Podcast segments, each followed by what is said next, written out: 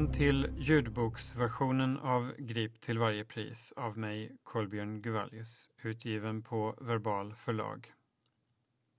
Nionde delen.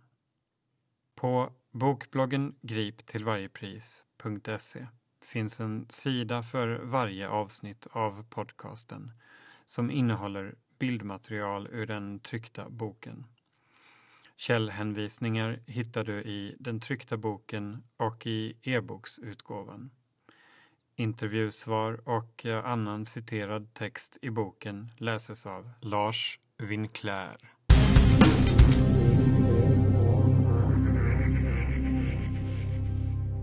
Stickprov Det är uppenbart i och med kartläggningen av Ivan att CSG fortfarande begår allvarliga fel. Men för att kontrollera om felsteg sker i någon större utsträckning idag har jag gått igenom ett stort antal polisanmälningar från 2013. Egentligen borde det kanske inte ge så mycket att göra stickprovskontroller i offentliga handlingar. Men väktare som griper klottrare berättar tydligen öppet för polisen om vad som har inträffat när vittnesförhör hålls. De berättar om klara regelbrott, men polisen reagerar inte utan antecknar.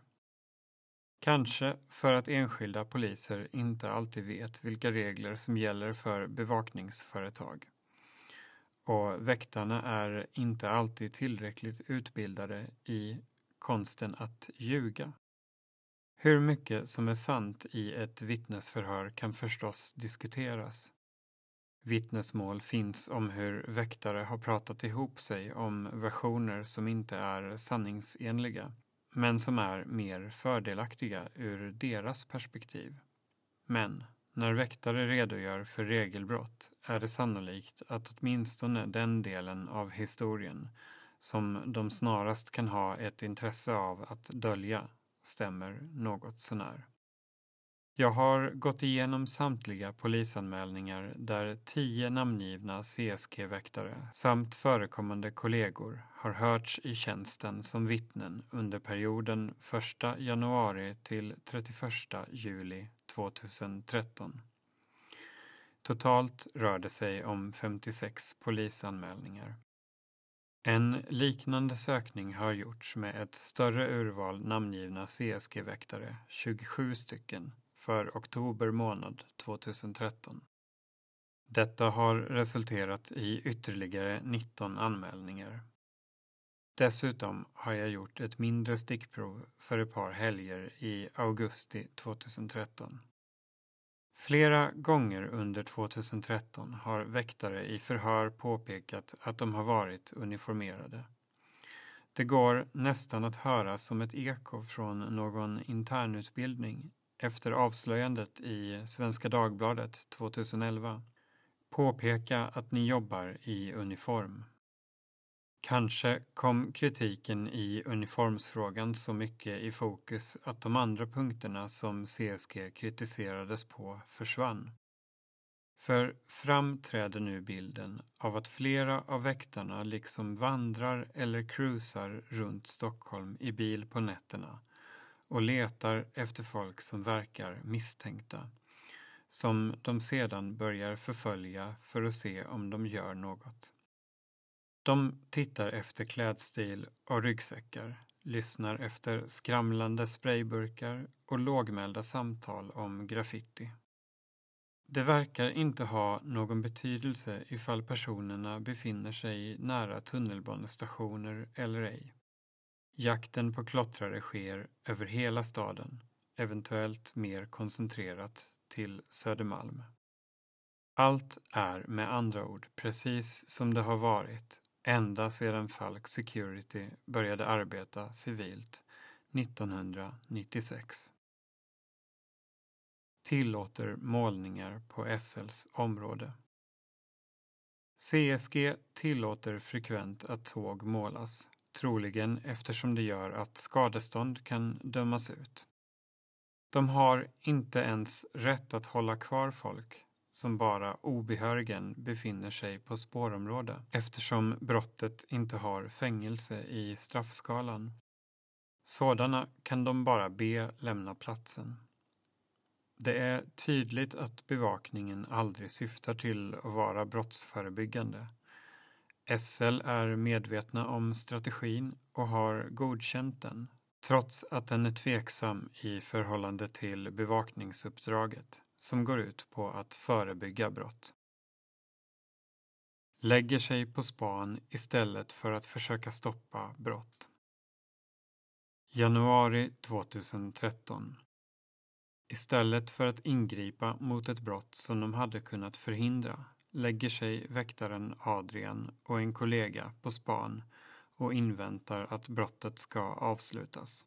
Sedan griper de personerna. Ur polisrapporten. Väktare från CSG ser hur två personer tar sig in i Nybodadepån. Väktarna lägger sig och tittar från andra sidan vägen i skogsdungen.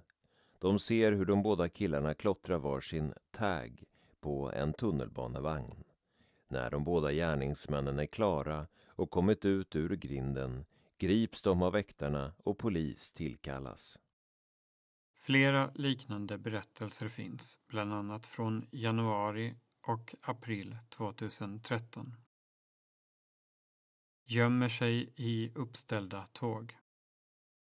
En beprövad metod redan på CSG Falktiden är att väktare gömmer sig i uppställda pendeltåg vid slutstationerna på nätterna.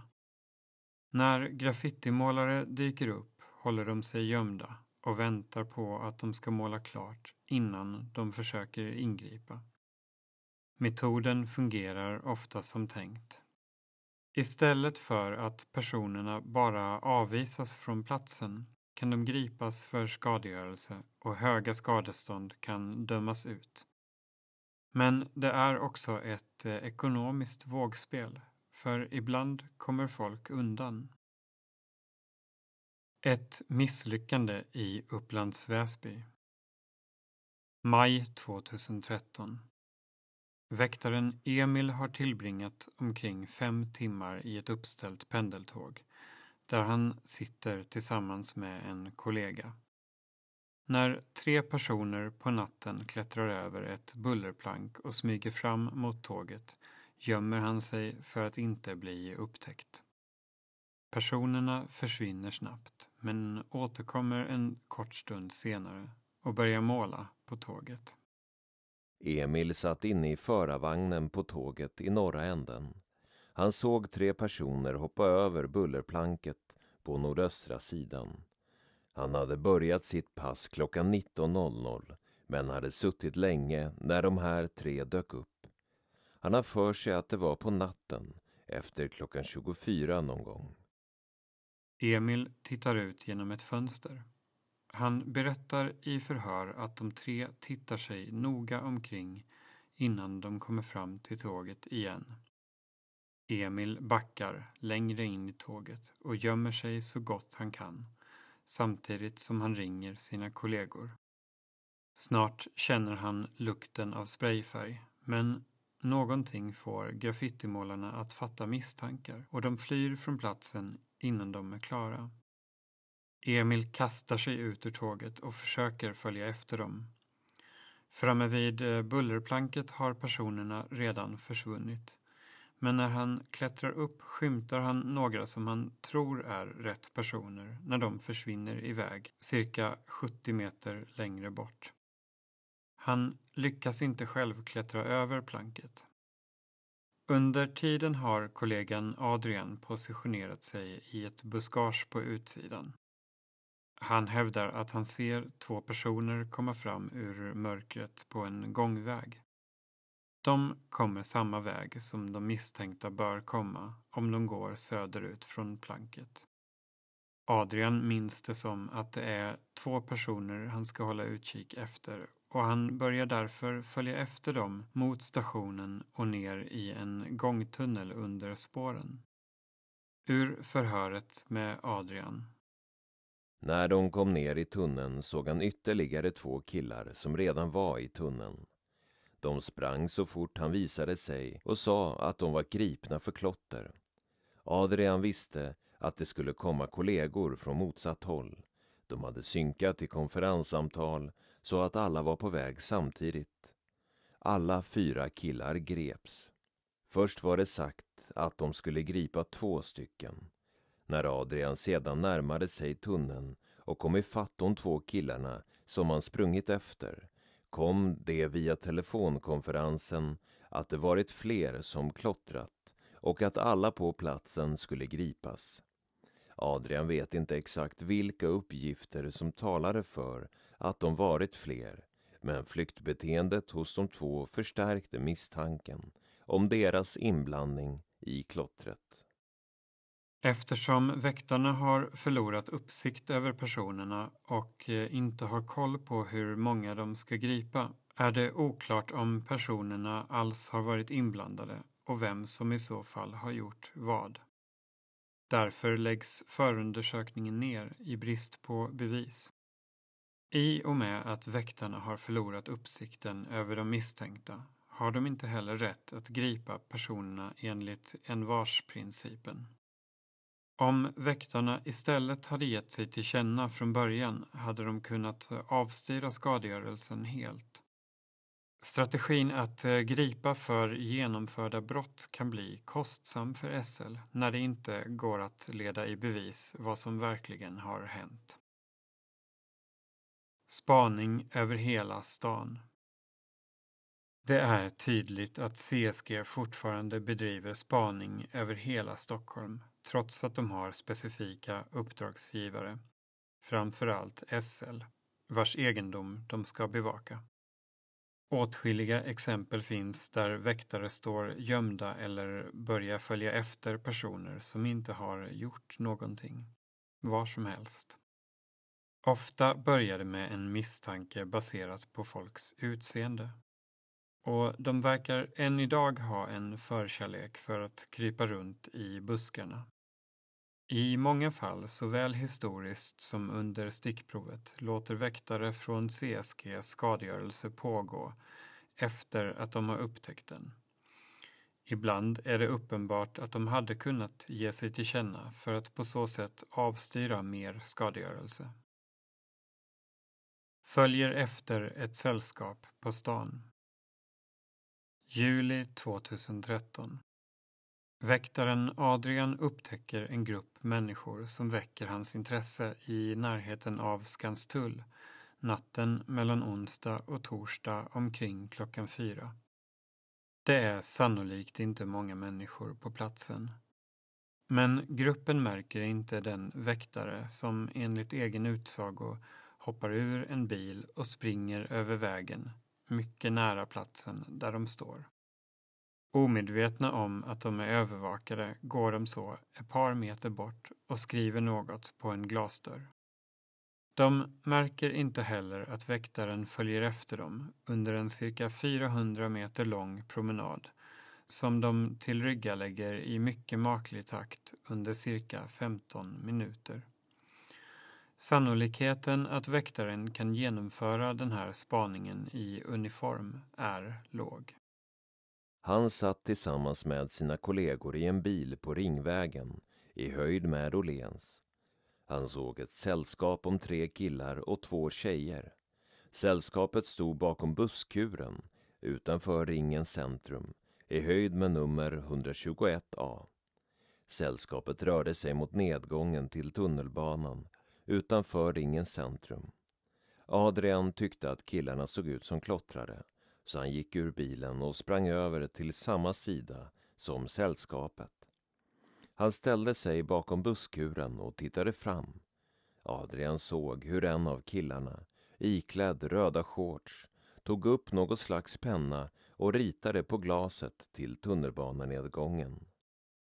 Trots att Adrian har kollegor i bilen som kan hjälpa till och trots att han faktiskt senare griper de tre personerna ensam innan han får hjälp gör han ingenting för att stoppa klottrandet och gripa personerna, utan väljer istället att börja spana på dem. sannolikt för att se om de ska göra något mer. I ett liknande fall från februari 2013 börjar väktaren Boris följa efter två personer som han tror är klottrare, men visar sig vara inbrottstjuvar.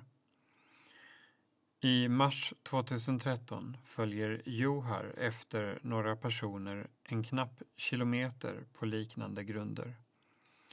De visar sig sedan ta narkotika vid en idrottsplats.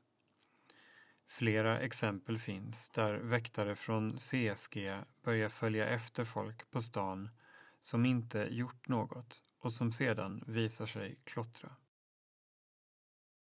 Förföljer och griper oskyldig. Augusti 2013 Johar och Gustav har fått ett larm från Trafikledningscentralen, TLC, om att fyra personer klottrar på spårområdet vid Skanstulls tunnelbanestation omkring klockan fyra natten mellan torsdag och fredag. När de kommer till platsen har personerna redan försvunnit och de tar sig därför upp på gatan där det finns en lucka till spårområdet som de misstänker kan ha använts för flykt. De ser en man gå på en tvärgata och kontaktar TLC för att stämma av signalementet. Redan i och med detta går de utöver sina befogenheter. Eftersom de inte har haft uppsikt över eller känner igen personen kan det inte bli fråga om ett envarsgripande. Eftersom signalementet verkar kunna stämma bör de kanske konfrontera honom om de ska göra något alls. Men det gör de inte. Istället börjar de följa efter honom.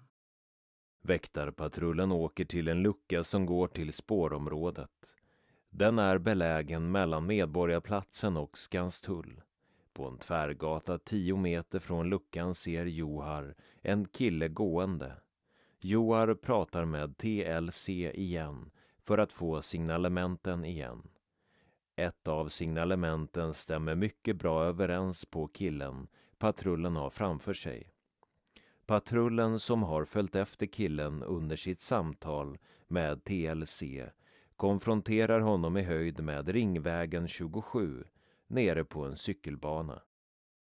Den sammanlagda förföljelsen innebär en sträcka på cirka 1,4 kilometer troligen längs otrafikerade stråk som Södermalmsallén och tar uppskattningsvis omkring 15 minuter. Det är inte osannolikt att de följer efter mannen för att se om han ska klottra någonstans på vägen. När han inte gör det griper de honom trots allt vid Ringvägen utan att ha sett honom göra någonting. Kanske tänker de att han inte lär klottra vid en trafikerad väg om han inte har gjort det längs det otrafikerade stråket. Men eftersom väktarna inte har bevittnat något brott får de egentligen inte alls gripa mannen. Förundersökningen läggs ner i brist på bevis. Gömmer sig i buskage på allmän plats. Juli 2013 Väktaren Adrian står gömd i ett buskage längs en cykelväg i närheten av Gullmarsplan när han upptäcker en person som han fattar misstankar mot. När han ser honom måla på en vägg ber han en kollega följa efter honom samtidigt som han själv sätter sig i en bil. Jag stod på den östra sidan av gångtunneln i ett buskage. Gärningsmannen, GM, kom gåendes med sin cykel ner från Skanstullsbron. GM klottrade med svart sprayfärg på den nordliga väggen av tunneln. Han sprayade sin tag, cirka två gånger två meter stor. Jag iakttog handlingen från cirka 20 meters avstånd. Jag ringde min kollega som sprang efter GM. Jag hoppade in i väktarbilen och åkte mot Hammarbyhöjden och hamnade före GM. Jag grep GM klockan 03.45. GM luktade färg vid gripandet. På något sätt, kanske med tunnelbanan, tar sig alltså den misstänkte från gångtunneln vid Gullmarsplan till Hammarbyhöjden, cirka 1,3 kilometer fågelvägen åt sydost, innan han grips. Det som talar emot att han tar tunnelbanan är att han har en cykel med sig. Men det är i så fall märkligt att väktaren kan veta vart personen ska cykla och hamna före. Om han inte till exempel känner till en bostadsadress på något sätt. En månad tidigare har samma väktare gömt sig i ett annat buskage på en annan plats och bedrivit spaningsverksamhet. Kartlagd av CSG CSG börjar ofta följa efter personer som de tycker ser misstänkta ut eller som de rent av känner igen. Men i en del fall verkar de veta lite mer än så. I ett fall är det extra tydligt att en person är kartlagd eftersom väktaren hävdar att han känner till hennes adress. Maj 2013 Klockan är nästan tre natten mellan torsdag och fredag. Johar kör bil längs Renstjärnas gata på Södermalm när han upptäcker en person. Han har inte sett henne göra något speciellt, men han känner igen henne. Därför börjar han följa efter henne. Hon går söderut. Ur förhöret med Johar. Johar arbetar för CSG och såg NN på Renstjärnas gata ungefär 20 minuter innan han senare grep henne. Johar uppger att hon gick på väg mot Skånegatan när han såg henne på Renstjärnas gata. Johar säger att han känner till väggen på Skånegatan 100 och vet att hon vill köra där, spraya. Efter Joar sett NN så körde han sin bil och parkerade den längre ner på Skånegatan och gick därefter upp mot korsningen Renstjärnas gata tills han fick visuell med NN. När Joar såg henne så stod hon och målade på väggen. Det är sannolikt inte mycket folk i rörelse och avståndet mellan väktare och misstänkt är inte stort. Alltså gömmer han sig mycket väl eller är civilklädd. I korsningen vid brottsplatsen är sikten fri, förutom att parkerade bilar bör finnas. När han ser att personen har målat klart griper han henne inte, utan börjar följa efter henne igen.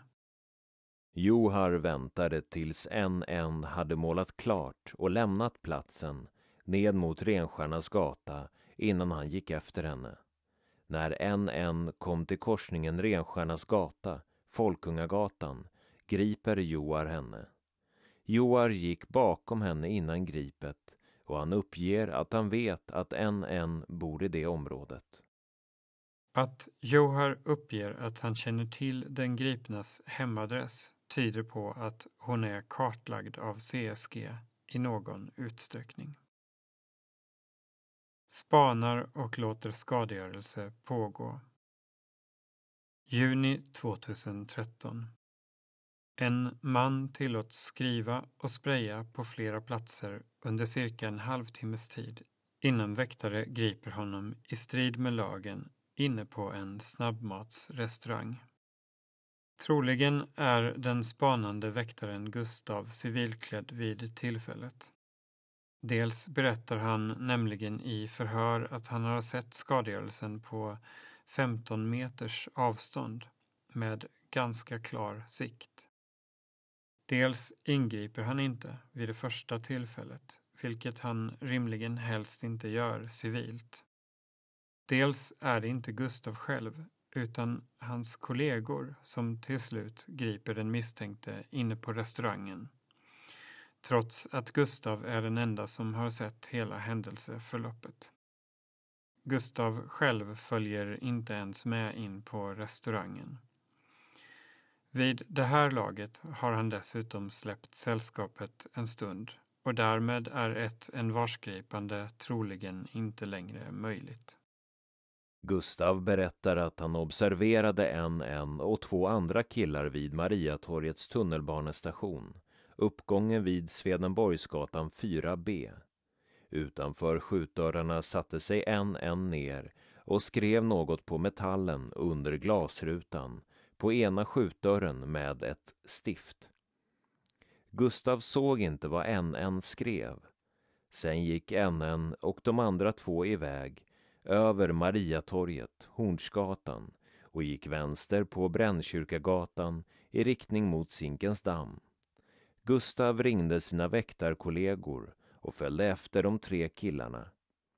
Gustav följde efter killarna till McDonalds på Hornsgatan 86 och inväntade sina kollegor. Efter två till tre minuter kom kollegorna och de gick in och grep en en. Spaning vid Sankt Eriksbron. Januari 2013. Väktaren Adrian bedriver här spaning på allmän plats enligt förhöret. Aktuell kväll står Adrian och spanar vid Sankt Eriksbron. Adrian har ställt sig i trappan som leder från bron ner till Norrbackagatan. Adrian ser två killar som passerar honom och går över bron i riktning mot Fridhemsplan. Den ena killen känner Adrian igen som en känd klottrare som kallas Tag. Adrian ringer till sina kollegor för att få assistans vid ett eventuellt gripande. Adrian ser hur killarna passerar över bron och hur de viker av höger precis vid brofästet. NN går och ställer sig precis vid en trappa som leder ner till Kungsholms strand och målar vid avsatsen. Den andra killen står uppe på gatan, trottoaren, i höjd med en låda sand. Han tittar aktivt sig omkring för att hålla utkik. När en en målat klart går han tillbaka till sin kompis igen. Adrians kollegor går fram och griper dem båda. Återigen väntar CSG till dess att ett brott är fullbordat innan de griper. De arbetar även här utanför det område de är satta att bevaka med polisiär spaningsverksamhet. Liknande exempel finns från juni, juli och oktober 2013. Hittar tjuvar under Sankt Eriksbron Mars 2013.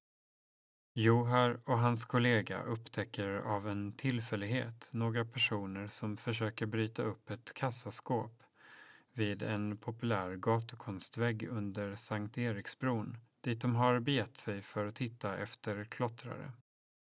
Platsen är rimligen irrelevant för den som ska bevaka tunnelbanan åt SL, även om tågen visserligen går på bron. Joar uppgav att han vid den aktuella tidpunkten jobbade som väktare. Han och en kollega åkte med bil. De ämnade åka förbi Atlasmuren och titta under bron, då det är vanligt att klottrare samlas där. Bevittnar omfattande målande längs gångväg. Oktober 2013. Väktaren Mikael observerar två klottrare vid en tunnelbanestation i södra Stockholm sent en torsdagskväll, men ingriper inte utan börjar istället följa efter och spana på dem på allmän plats. En väktare har observerat hur en en har klottrat vid Västertorp södra stationshuset och därefter följt efter. En en har fortsatt att klottra på flertalet objekt mellan Västertorps tunnelbanestation och Hägerstens tunnelbanestation. NN har haft med sig NN, som även hon har klottrat på flertalet objekt under deras gångfärd. De grips utanför Hägerstens tunnelbanestation när väktaren lyckats få fram fler kollegor som kunnat bistå med gripandet. Sammanlagt bevittnar Mikael att eh, det klottras på fem parkbänkar, två elskåp, två gångtunnlar, en kiosk och två sandlådor. Inte heller efter att Mikaels kollega Adrian har anlänt sker något gripande. Ur förhöret med Adrian. I höjd med gångtunneln mellan stationerna såg Adrian hur tjejen sprutade medan killen höll vakt. Adrian gömde sig då bakom en bil för att kunna hålla utkik på dem. Både Mikael och Adrian kan följa hur klottrandet fortlöper under resten av tiden, men ingriper inte förrän senare. Spaning i tunnelbanevagnar när väktarna är i tunnelbanan befinner de sig på hemmaplan. Det är detta utrymme, liksom stationer och uppställningsplatser, som de är satta av SL att bevaka. Men det får inte gå till hur som helst. Det är uppenbart att CSGs rutin är att bevittna brott och sedan gripa, aldrig att förebygga genom att synas. Ibland finns väktarna ute i vagnarna, ibland sitter de gömda i förarhytterna varifrån de har uppsikt. Av många anmälningar framgår att förarhytterna används frekvent. Hytterna har insynsskyddade fönster ut mot vagnarna. De kan inte agera brottsförebyggande i den positionen men däremot bevittna och senare ingripa mot brottslighet. På så vis upptäcker de såväl klottrare som ficktjuvar. Klottrar trots väktare i samma tunnelbanevagn. Oktober 2013. Väktare larmas eftersom kameraoperatörer har upptäckt klottrare i tunnelbanan en sen tisdagskväll. Trots att den ene klottraren håller koll och trots att väktaren Adrian befinner sig i samma tunnelbanevagn fortsätter klottrandet. Enligt vittnesförhöret är Adrian uniformerad.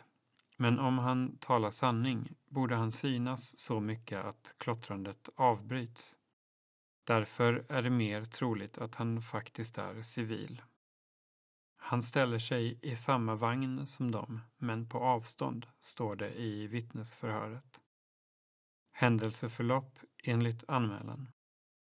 Adrian ser då NN och NN i en tågvagn och åker med i samma tågvagn.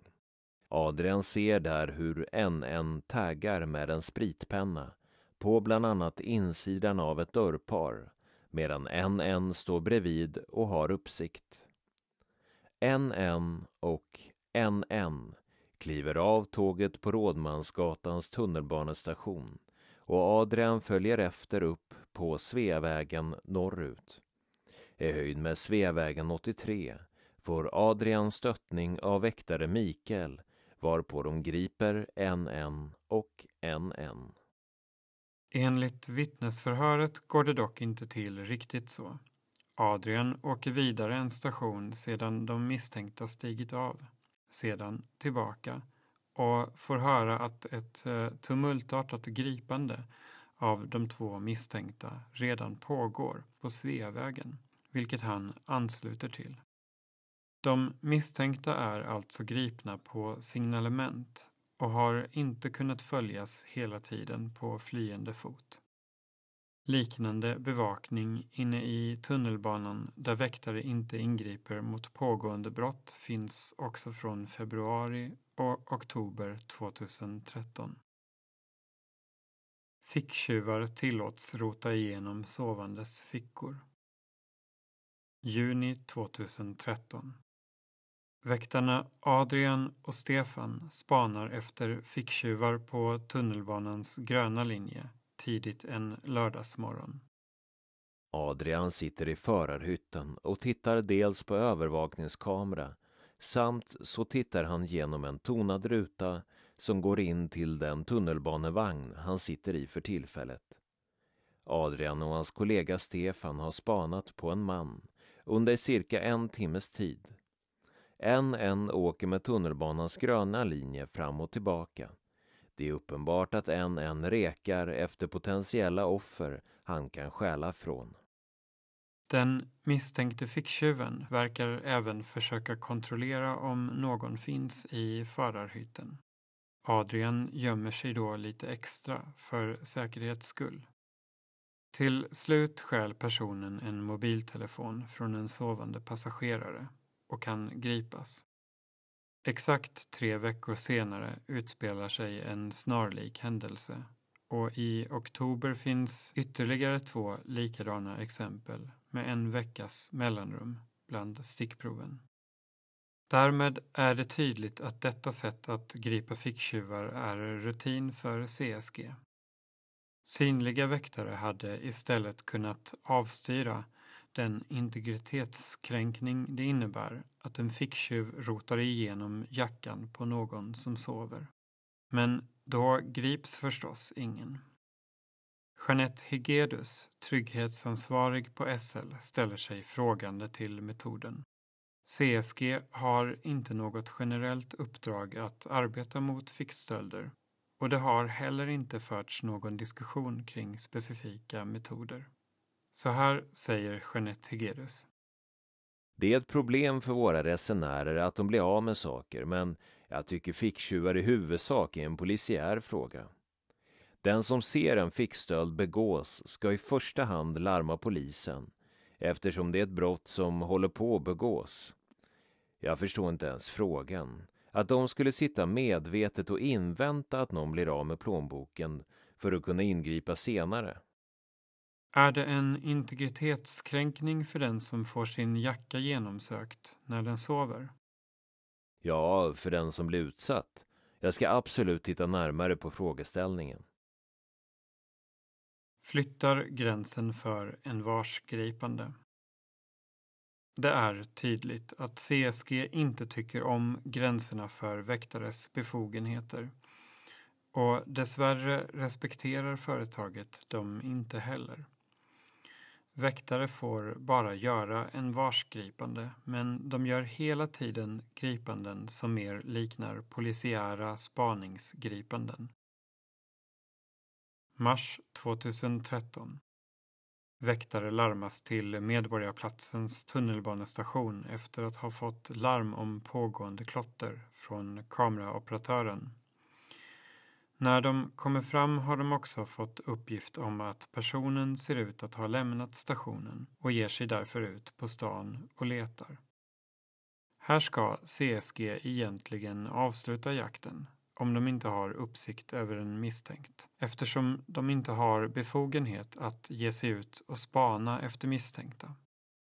Men väktaren Adrian ger sig ut och letar.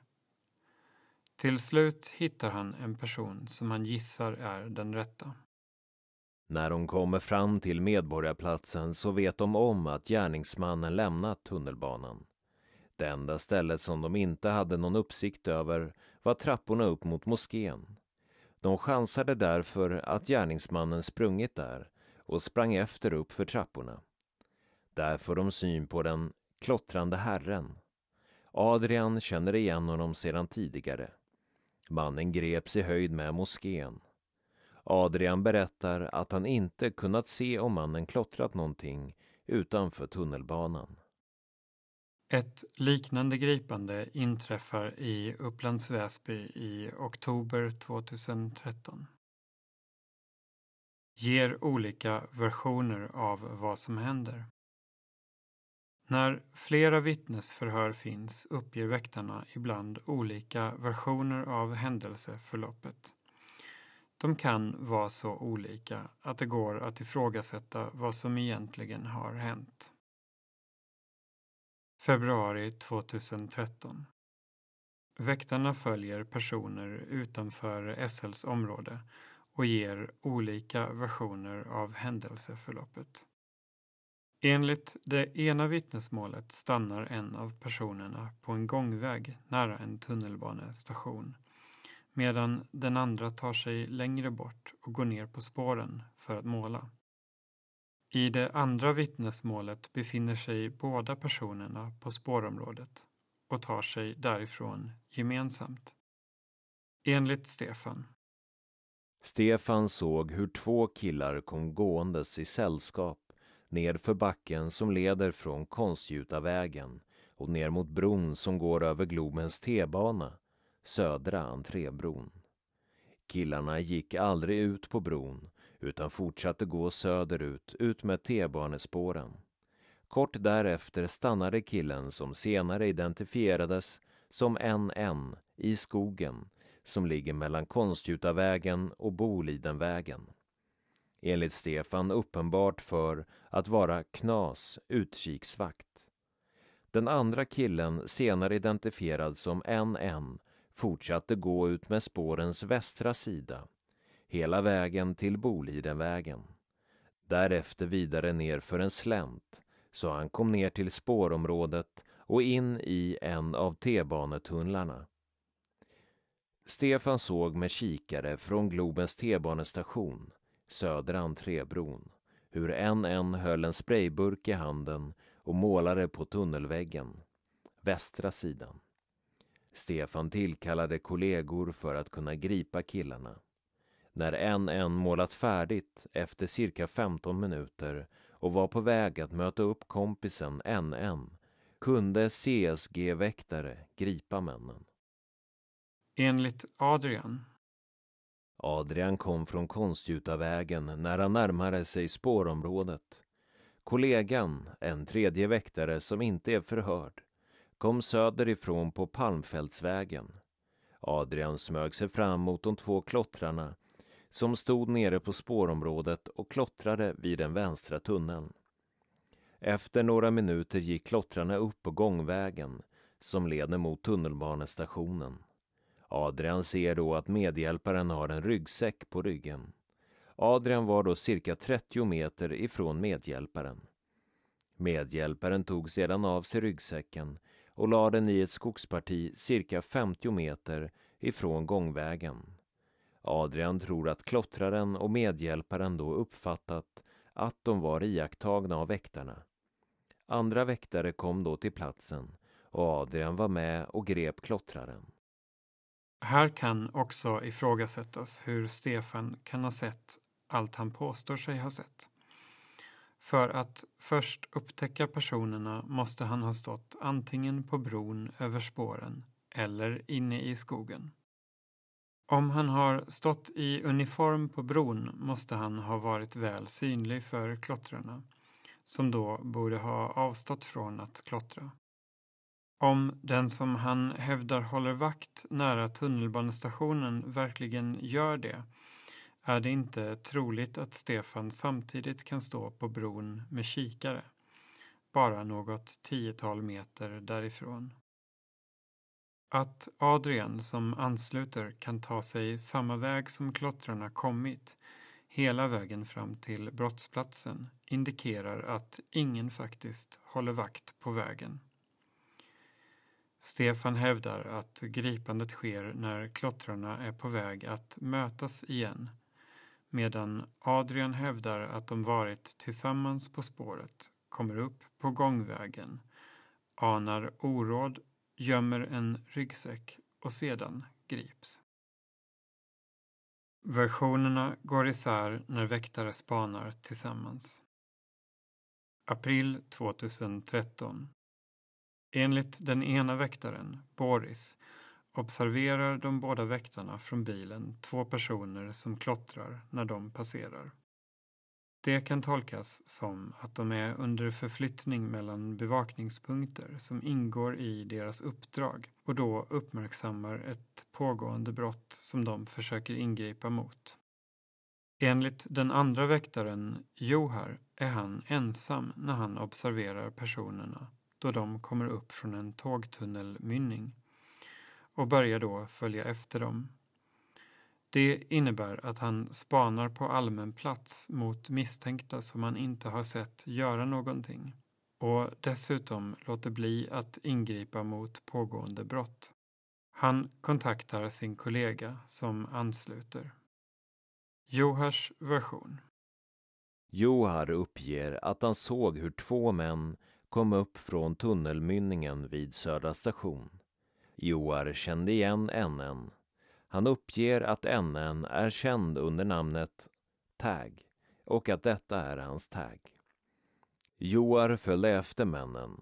Han ställde sig på Ringvägen på Zinkensdammssidan, ungefär vid Zinkens väg och iakttog hur NN och NN stod och klottrade ner fasaden snedstreck muren på andra sidan gatan i korsningen Maria Bangata, Maria Skolgata.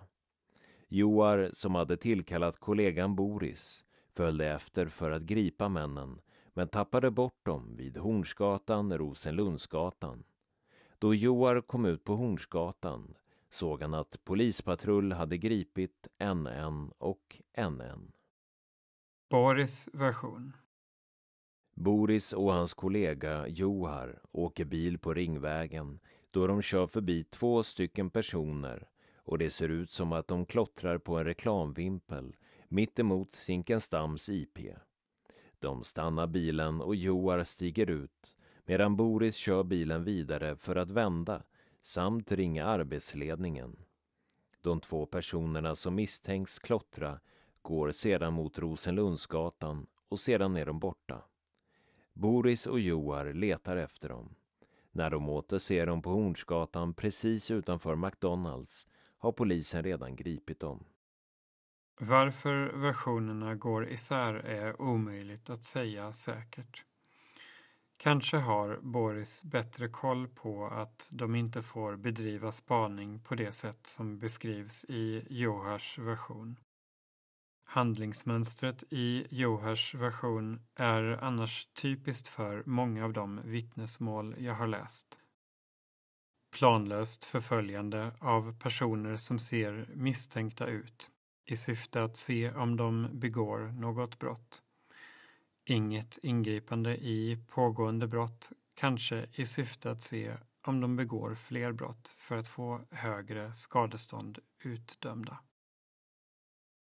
Civilt gripande hösten 2013 November 2013 I vittnesförhör med en civilklädd väktare framgår att han påstår sig vara sjukskriven från CSG när han kommer körande i sin privata bil längs med Torsgatan.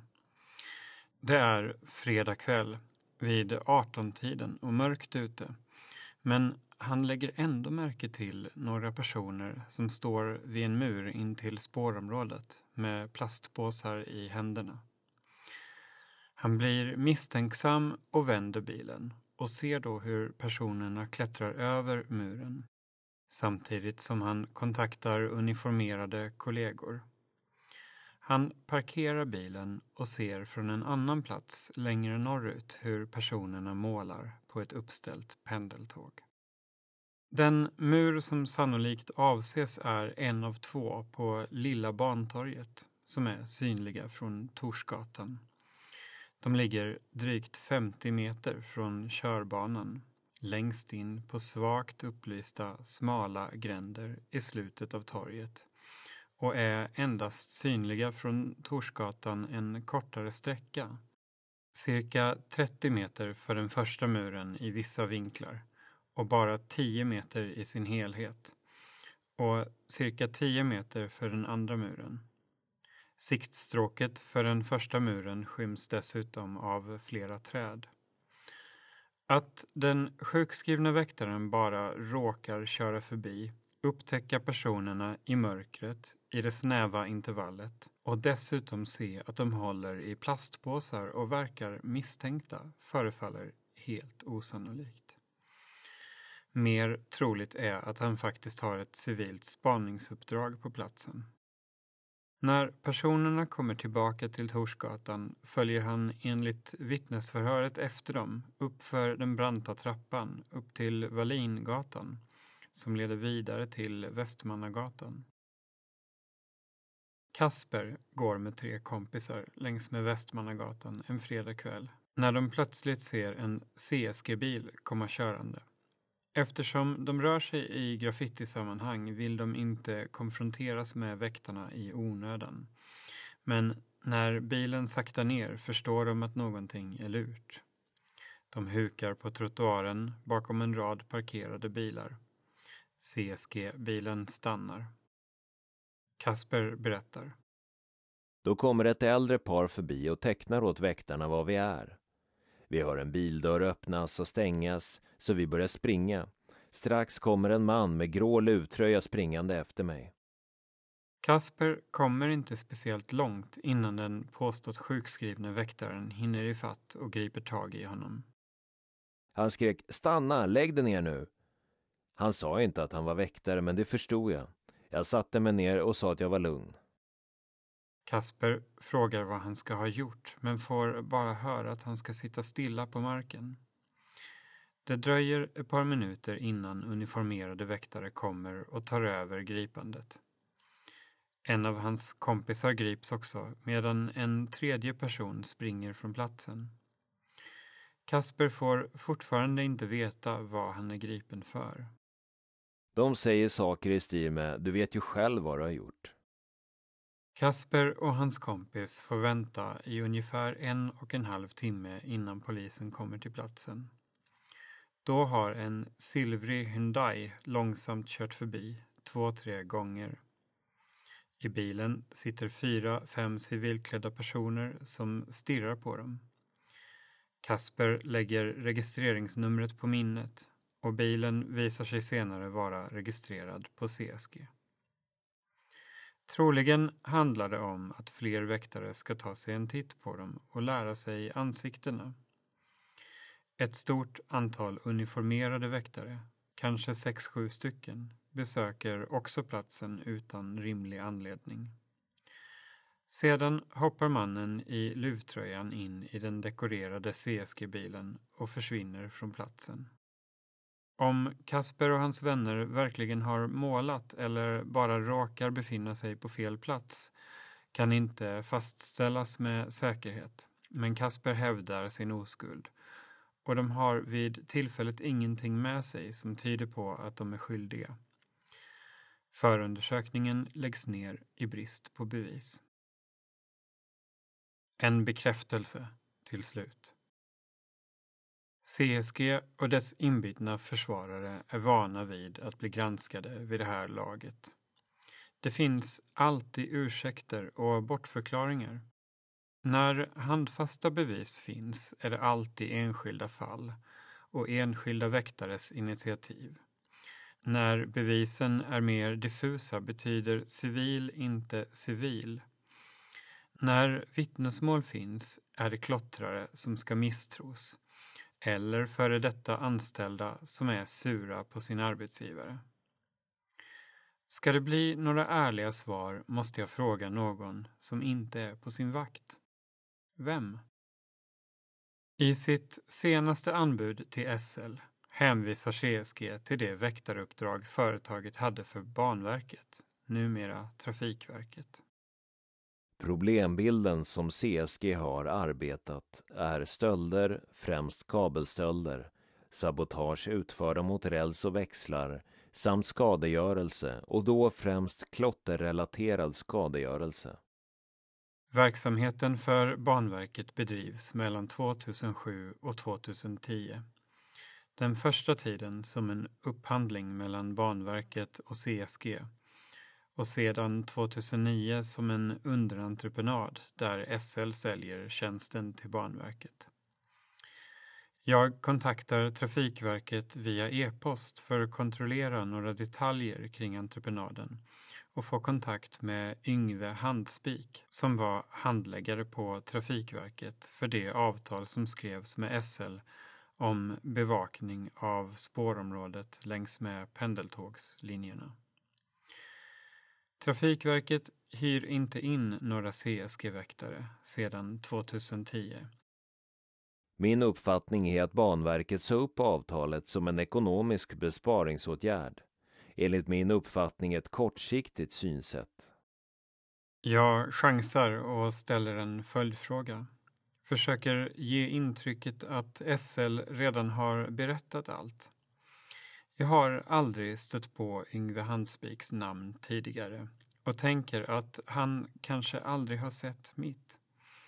Kanske följde han aldrig granskningen av CSG i Svenska Dagbladet. Jag skriver Vet du om CSG använde civilklädda väktare i bevakningen för Banverket så som de gör för SL? Svaret slår ner som en bomb en dryg halvtimme senare. I vissa fall förekom det att väktarna var civilklädda. Det var, som jag förstår, när de bedrev spaning på kända eller presumtiva klottrare ute på stan eller på avstånd spanade in mot järnvägsanläggningen. Civil, spaning, på stan och vid spåren. Det är precis det här som alla andra förnekat. Alla bevis och indikationer till trots. Och så kommer den slutgiltiga bekräftelsen via Trafikverket i ett trivialt e-postmeddelande. Bara sådär, med detaljer och allt. Tänk om Handspik bara är någon perifer person i sammanhanget som har fått allt om bakfoten. Bäst att kontrollera. Men nej. När jag var kontraktsansvarig på Banverket så skötte jag personligen dessa kontakter med CSG. De rapporterade till mig vad vi kunde förvänta oss angrepp och rådgjorde således med mig. Omvänt förhållande förekom också då jag bad CSG hålla särskild uppmärksamhet på något område. Till exempel om fordon eller om stöldbegärligt material fanns på någon plats kortare eller längre period. Detta samarbete fungerade mycket bra. Han uppger också att hans huvudsakliga kontakter inom CSG var med Leo och sedan denne slutat med Jacques. Leo var anställd som driftchef på CSG till och med september 2012 och har en bakgrund som gruppledare på CSG Falk. Jacques har också en bakgrund på CSG Falk. Han arbetar på CSG till och med juli 2013. De sista sju åren som informationssamordnare. Det är förstås lika allvarligt att Banverket har anlitat civila väktare som att SL gör det.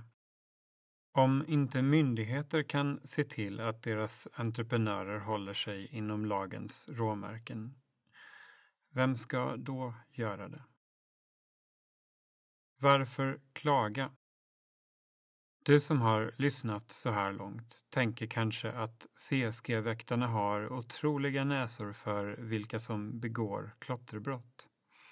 De ser en viss utstyrsel och börjar följa efter personerna tills de klottrar. Skadestånd döms ut och ett brott har beivrats. Frid och fröjd. Men det är en verklighetsfrämmande tolkning av anmälningarna. Inget kunde vara mer fel.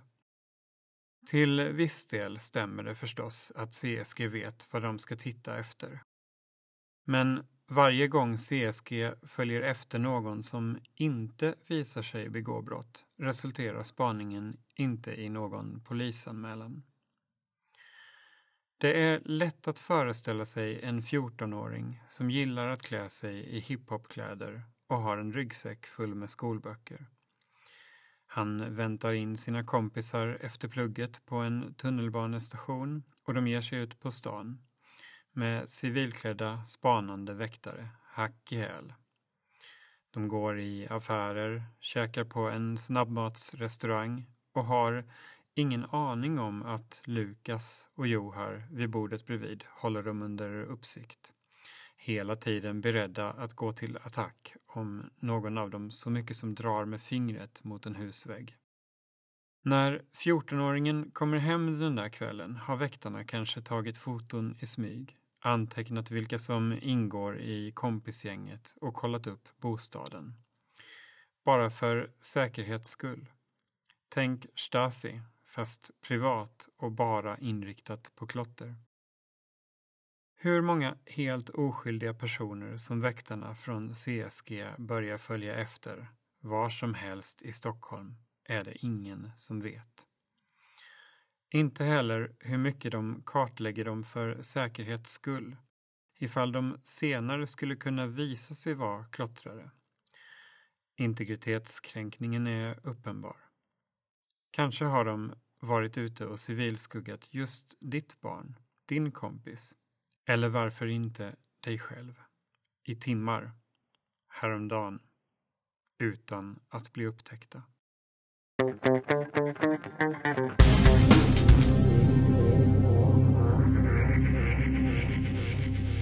Det här var nionde delen av Grip till varje pris av mig, Kolbjörn Guvallius. Lyssna igen nästa onsdag för att höra fortsättningen. Intervjusvar och annan citerad text i boken lästes av Lars Winclair. På bokbloggen griptillvarjepris.se finns en sida för varje avsnitt av podcasten som innehåller bildmaterial ur den tryckta boken. Källhänvisningar hittar du i den tryckta boken och i e-boksutgåvan. Tack för att du lyssnade.